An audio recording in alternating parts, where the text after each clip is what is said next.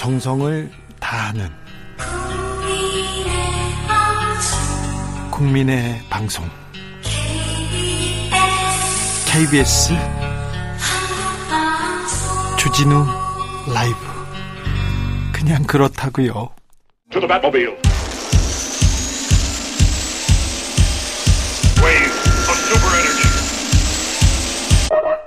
주 기자의 1분 15일 하루 코로나 환자가 39만 2,920명입니다. 39만 2,920명. 코로나 확진자는 총 120만 명을 돌파했습니다. 북한은 현재 코로나 확진자가 세계에서 가장 많이 발생하는 국가가 되었습니다. 진단 키트가 없어서 정확하게 코로나 환자가 얼마인지 파악할 수도 없다고 합니다. 건국 이래 대동난이라고 김정은 위원장이 말할 정도로 북한의 상황 심각합니다. 사실상 통제 불가능한 재앙과 같은 상황에 이르렀다는 외국 언론의 분석도 나왔습니다. 북한의 해결책이라고 해봐야 군 동원, 애초에 해결책이라고 볼 수도 없습니다. 군 의료 인력 지원과 의약품, 볼품 없는 수준인데요. 해열제, 치료제 등 기초 의약품도 태부적입니다. 백신은 아예 없고요. 마스크도 없고 PCR 장비도 없습니다. BBC에서는 수액을 맥주병에 담고 주사 바늘은 녹슬 때까지 재활용한다는 탈북자 증언을 보도하기도 했습니다. 세계에서 가장 취약한 의료 보건의 국가 북한 국민 2,600만 명은 코로나에 그대로 노출되어 있습니다. 평양에 취재 갔을 때 만난 한 영국인이 이렇게 왜 여기 평양에 왔니 이렇게 물어봤더니 북한이 가장 불투명하고 가장 믿을 수 없는 이상한 나라에서 왔다고 하더라고요. 가장 이상한 나라, 불투명한 국가에서 이런 위기 상황을 스스로 공개하는 것 북한답지 않습니다. 지금 살려달라고 깃발을 전 세계에 흔드는 것은 아닐까요? 오늘 윤석열 대통령이 북한 당국이 호응한다면 코로나 백신을 포함해서 의약품, 의료기구, 보건 인력 등 필요한 지원 아끼지 않을 것이다. 이렇게 밝혔습니다. 문재인 대통령이 한 얘기를 그대로 따라갔는데요. 잘했습니다. 바른 방향입니다. 근데 호응한다면이라는 조건을 달지 말고 우선 돕는 것은 어떤가요? 태용호 의원 주장대로 미국을 설득해서 아, 의약품, 의료 장비, 백신 접종할 수 있는 콜드체인 등도 밀어주는 것은 어떤가요? 휘발유도 좀 주고 말입니다. 은혜를 되갚는 것보다 더한 의무는 없다고 하지 않습니까? 제비도 박씨를 물고 오지 않습니까? 무엇보다 사람은 살려야죠. 더구나 남과 북은 한 형제고 한 민족이지 않습니까? 지금까지 주기자의 1분이었습니다.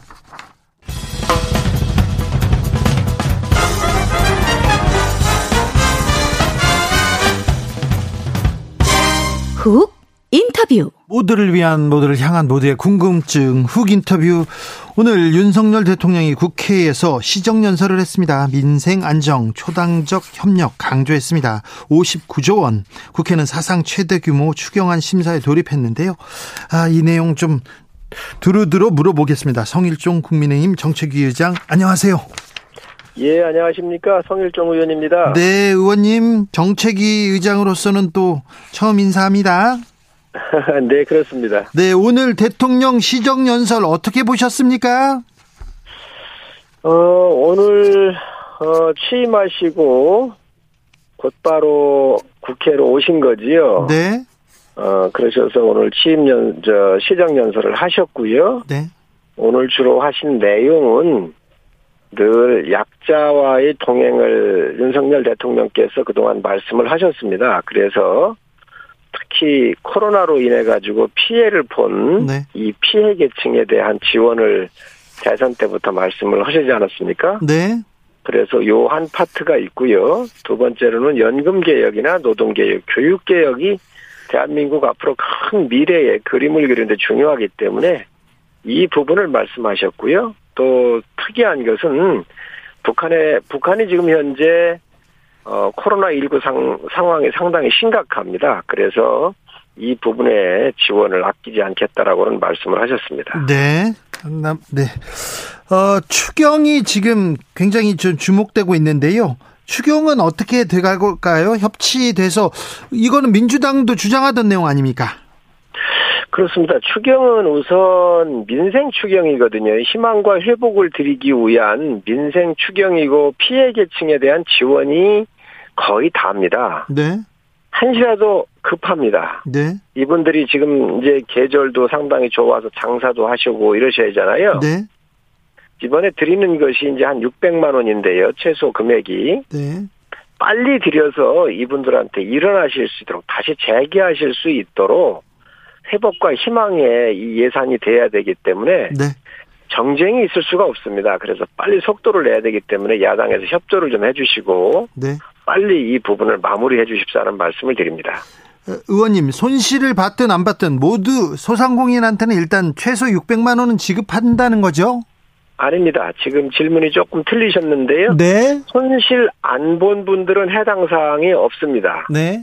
조금이라도 손실 본 분들한테 이게 약 370만 명 정도가 되시는데 네. 이분들한테 기존에는 100만 원, 300만 원 드렸지 않습니까? 그렇죠. 지금 그래서, 400만 원 예. 줬죠, 지금껏. 그렇습니다.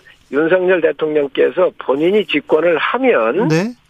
어, 이 부분에 대해서 50조 원을 만들어 가지고 지원을 하겠다 이렇게 대선의 기간 동안에 말씀을 하신 내용이잖아요. 네. 그래서 이번에 600만 원, 370만 명에 대해서는 600만 원씩 다 들어가고요. 네. 여기에 이제 플러스가 있습니다. 뭐가 있냐면 매출액의 40% 이상 예. 이렇게 급감한 그 기업들 그리고 집합 금지 업종에 해당하는 이런 분들한테는 플러스 알파인데 네. 어, 그 금액이 약 한 400만 원 정도 될 거예요. 예. 그래서 추가적으로 더 그 그동안 지원이 소외되어 있었던 그분들에 대해서는 추가 금액이 더 지원하게 될 겁니다. 손실 보상 기준도 정해야 될 텐데 사각지대가 발생하진 않을까요? 그렇습니다. 사각지대에 있는 그 계신 분들에 대한 지원도 이번에 다 넣, 많이 넣습니다. 그래서 그 보험 모집하시는 분들이 도로 다니실 수가 없으셨기 때문에 네. 이런 분들도 방과후 선생님들 예. 그리고 노선버스라든지 법인 택시 같은 경우에도 사각지대에 계신 분들한테도 지원 금액을 넣었다는 말씀을 드립니다. 알겠습니다. 국가 재정 부담되지 않을까 이렇게 걱정하는 사람들도 있습니다. 그런데요, 기재부에서 민주당이 말할 때는 어, 예산 없다, 없다 하다가 갑자기 예산이 나타났다. 이거 초과세수 과대 추계된 거 아니냐 이렇게 얘기하는데 이 부분은 어떻게 어떻게 보십니까? 박홍구 원내대표께서 뭐 국가의 근간을 흔들 일이다 그러면서 여러 가지 아주 세게 얘기를 하셨더라고요. 네, 근데 민주당이 이런 이야기를 하면 굉장히 불리할 텐데요. 왜 그러냐면 네, 네. 이 문제가 뭐 간단한 문제인데 어 작년도에 추계도 추계한 세수도 61조가 넘게 더 추계 에, 추계했던 것보다 더 많이 들어왔습니다. 네. 그렇죠. 초과세수가 61조 원 정도 됐, 그렇습니다. 됐죠. 네. 작년도에도 61조가 넘게 61조 3천억인가 더 들어왔어요. 민주당 정부가 추계를 잘못했던 거예요. 그래요. 저희가 정부를 인수한 지가 5월 10일이고 네. 지금 뭐 저 6일밖에 더 지났습니까? 홍남기 부총리 체제 하에서 올해 추계도 민주당 정부가 잡아놨던 겁니다. 예. 그러면 본인들이 잘못한 거지요. 아, 민주당 잘못입니까? 그렇습니다. 53조가 더 들어오거든요. 기재부 관료들이 숨겨놔서 숨겨놓고 우리 돈 없다 돈 없다 하다가 지금 국민의힘한테 이렇게 내놓은 게 아니고요. 그러면 그건 있을 수가 없지요. 왜냐하면 대선을 해서 어느 쪽이 정권을 잡을지 모르잖아요. 음. 예 예.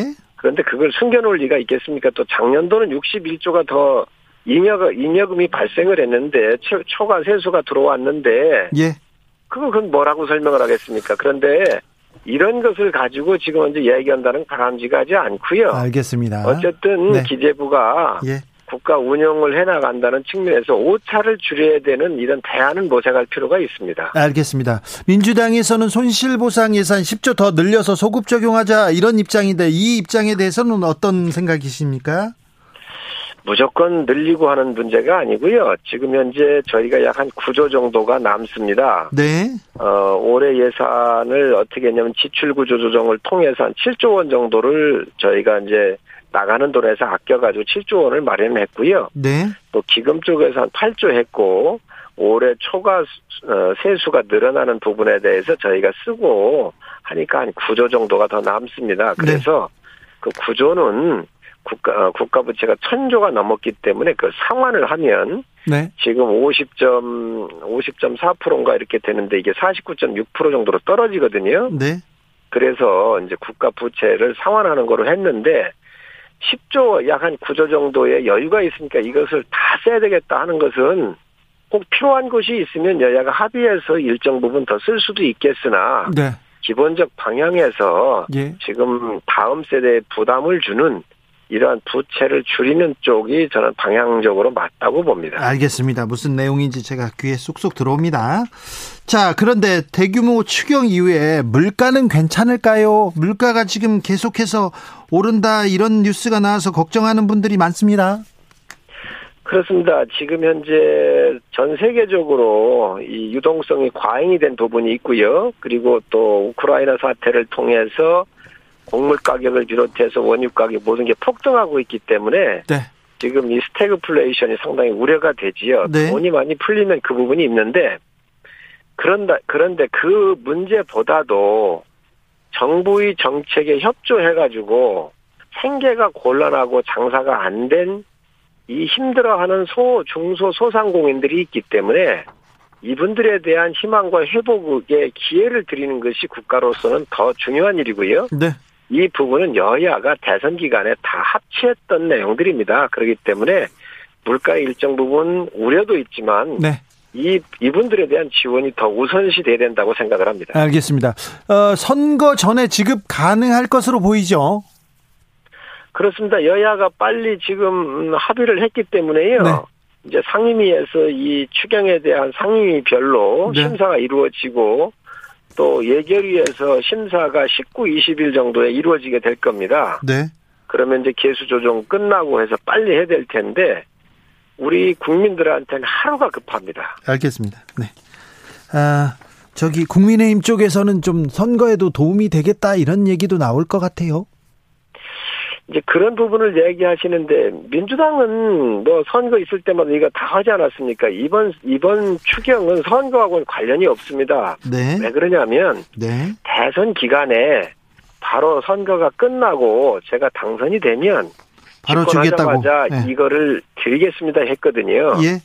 그때는 집권할지 안 할지도 모른 거고 예. 이 부분에서는 여야가 다 함께 이해했던 부분 아닌가요? 그렇기 때문에 네네. 네. 이게 이제 여야가 바뀌었다 그래서 선거에 악용하려고 하는 거 아니냐 이렇게 공격하는 것은 전 적정하지 않다고 생각합니다. 알겠습니다. 의원님한테 또 다른 내용도 조금 물어보겠습니다. 어, 자랑스러운 5.18 광주 인상 수상하셨어요? 네, 12일에 네. 5.18 예, 그 단체들로부터 네. 5.18 예, 어워드를 받았습니다. 네. 5.18 광주를 위해서 많은 노력을 다했다고 이렇게 광주 시민들도 의원님 칭, 칭찬하던데 이번 5.18 행사는 윤석열 정부의 5.18 행사는 좀 다를까요?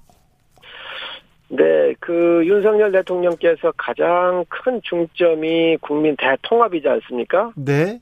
그래서 어, 아마 이번 5.18 또 취임하시자마자 가장 공식적인 행사가 5.18 행사가 될 텐데요. 그러겠네요.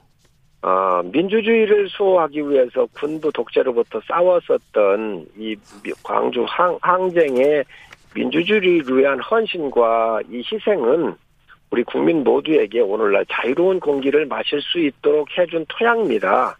네. 우리의 자산입니다. 그래서 대통령께서 대 통합을 위해서 어, 큰 그림을 그리신 거로 알고 있고 또 이런 거에 대해서는 적극적으로 나서실 것으로 기대합니다. 아 그렇습니까? 이번에 뭐 의원들도 다 같이 가자, 예, 장관들도 다 같이 가자 이렇게 얘기했다는데 당내에서는 뭐라고 합니까?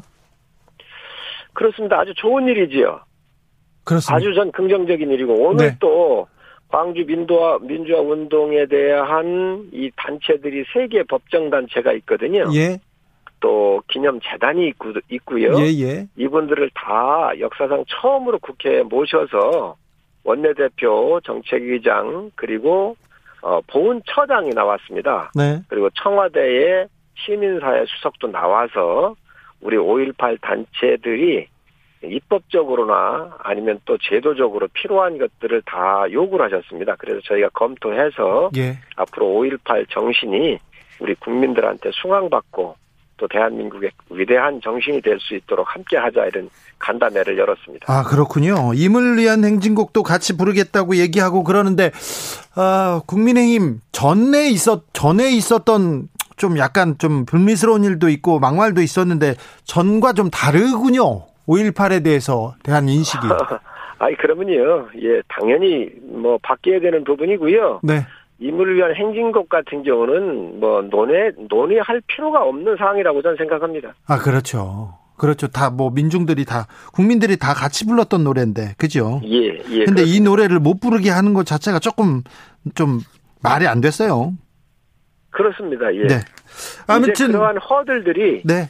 어 이런 간담회를 통하고 또 우리 이제 윤석열 대통령님께서 방문하시면서 대통합에 대한 큰 그림으로 또 주시는 메시지 이런 걸 다 통해서 예. 아마 이런 것들은 뭐 이제는 뭐 우리 사회에서 그런 말 자체가 나오는 것 자체가 부끄럽지 않겠나 네. 생각하고 있습니다. 어, 의원님이 많이 노력하신 것도 그런 공도 있습니다. 감사합니다. 네, 네. 한덕수 총리 임명안은 어떻게 될까요? 한덕수 총리 임명안을 지금 민주당이 안 해주고 있는데요. 우리 한덕수 저 한덕수 총리님은 DJ 정부에서 노무현 정부에서 박근혜 정부에서 다 그때 그때 국가가 필요하기 때문에 쓰셨던 분이잖아요. 예. 청문회를 통해서 결함이 없는 분입니다. 가장 민주당이 지금 얘기하는 게 회전문 인사라고 하는 건데 예. 아니 지금 얼마나 경제적으로 국제적으로 산적합니까? 한덕수만한 한덕수 후보자만한 분이 안 계시잖아요. 그렇기 때문에 적극적으로 협조해 주시사는 협조를 해 주십사는 말씀을 드리고 네. 두 번째로는 고액 연봉을 받았다고 얘기를 하시는데 네. 많이 받아서 세금 많이 냈습니다. 네. 그리고 지금 갖고 계신 자산도 옛날에 사서 부동산 가격이 올라간 게 한 30억 가까이 되고요. 나머지 예금으로 갖고 계신데 자식도 없으세요. 그래서 이제 돌아가실 때 돌아가실 때를 대비해서 국가 사회에 받은 게 많기 때문에 이것도 기증하는 것도 검토를 하시겠다고 약속을 하셨거든요. 네. 어떤 하나의 결함도 결함도 없는데 지금 이건 완전히 민주당의 그 윤석열 정부를 발목 잡게 하고 있다고 생각을 합니다. 자, 지금 사회가 어렵고 국가가 어렵기 때문에 네. 빨리 협조해 주셔서 통과해 주시기를 간곡히 호소합니다. 알겠습니다. 한동훈 후보자 그리고 정호영 후보자는 어떻게 될까요? 그분들에 대해서 의혹을 다 제기를 했는데요. 예.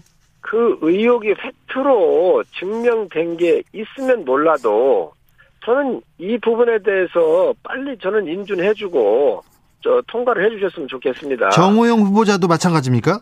그렇습니다. 교육부 장관 같은 경우는 뭐 여러 가지 의혹이 있었을 때에 논문 심사할 때 뭐 어느 어떤 술집에 가서 이렇게 심사받았다 이런 게 또 나오고 해서 그게 팩트로 확인이 됐기 때문에 자진 사퇴도 하고 이렇게 하셨는데 예. 이것을 인민 재판하는 식으로 할 수는 없는 거 아니겠습니까? 그래서 이거를 정치적 게임이 아니라 저 집권 초반이기 때문에 또 한 6개월은 허니문 기간이 있어요. 그런데 이런 그 룰도 다 깨면서 저는 발목 잡게 하는 것은 바람직하지 않다고 생각을 합니다. 자, 그러면 어, 한동훈 그리고 정호영 이 의혹은 발목 잡기다 이렇게 보신다고요? 그렇습니다. 네, 알겠습니다. 자, 최근에요. 음, 저 민주당에서 성비위 사건 있었습니다. 그죠? 예, 예. 이, 이 논란은 어떻게 보시는지요? 민주당도 곤욕스러울 텐데요. 전에 안희정 지사가 대권 주자였고 박원순 서울시장도 대권 주자였고요. 또 오거돈 시장에 이어서 정말 대형 사건이 나오니까 곤욕스러운 건 알겠지만 이것도 지금 지방선거가 오니까 미봉책으로 그냥 슬그머니 제명시켜서 어, 내보내고 하려고 하는 거 아닌가 생각을 하는데 이 부분이야말로 여러 가지 인권이나 또 각 개인의 존엄성을 가장 중시했던 민주당으로서 네. 저는 더 국민들한테 다가가려면 제대로 저는 처리해야 한다고 생각을 합니다. 알겠습니다. 이 저기 국민의힘은 이준석 국민의힘 대표 얘기도 있지 않습니까? 그리고 이번에 저기 그게 팩트로 나온 게 있나요? 그 박완주 의원 같은 경우는 피해자가 정확하게 나왔습니다. 그런데 이준석 대표는 피해자가 있거나 팩트가 정확하게 확인된 게 없지 않습니까? 그냥 의혹만 가지고 네. 이것을 이준석 대표를 끌어들이는 것은 아주 전형적인 물타기이자 정치 공세라고 생각을 하고요. 예. 저는 민주당 자체가 먼저 잘 정화하기를 정화하라고 먼저 충고하고 싶습니다. 여기까지 들을까요? 네, 네, 말씀 감사합니다. 네 감사합니다. 성일종 국민의힘 정책위 의장이었습니다. 유튜브 보시는 분들 많이 답답하셨죠. 오류로 여러 번 끊겨가지고 불편하셨을 텐데 아, 죄송합니다. 양해 부탁드리겠습니다. 정치 피로, 사건 사고로 인한 피로, 고달픈 일상에서 오는 피로. 오늘 시사하셨습니까? 경험해 보세요. 들은 날과 안 들은 날의 차이. 여러분의 피로를 날려줄 저녁 한 끼 시사. 추진우 라이브.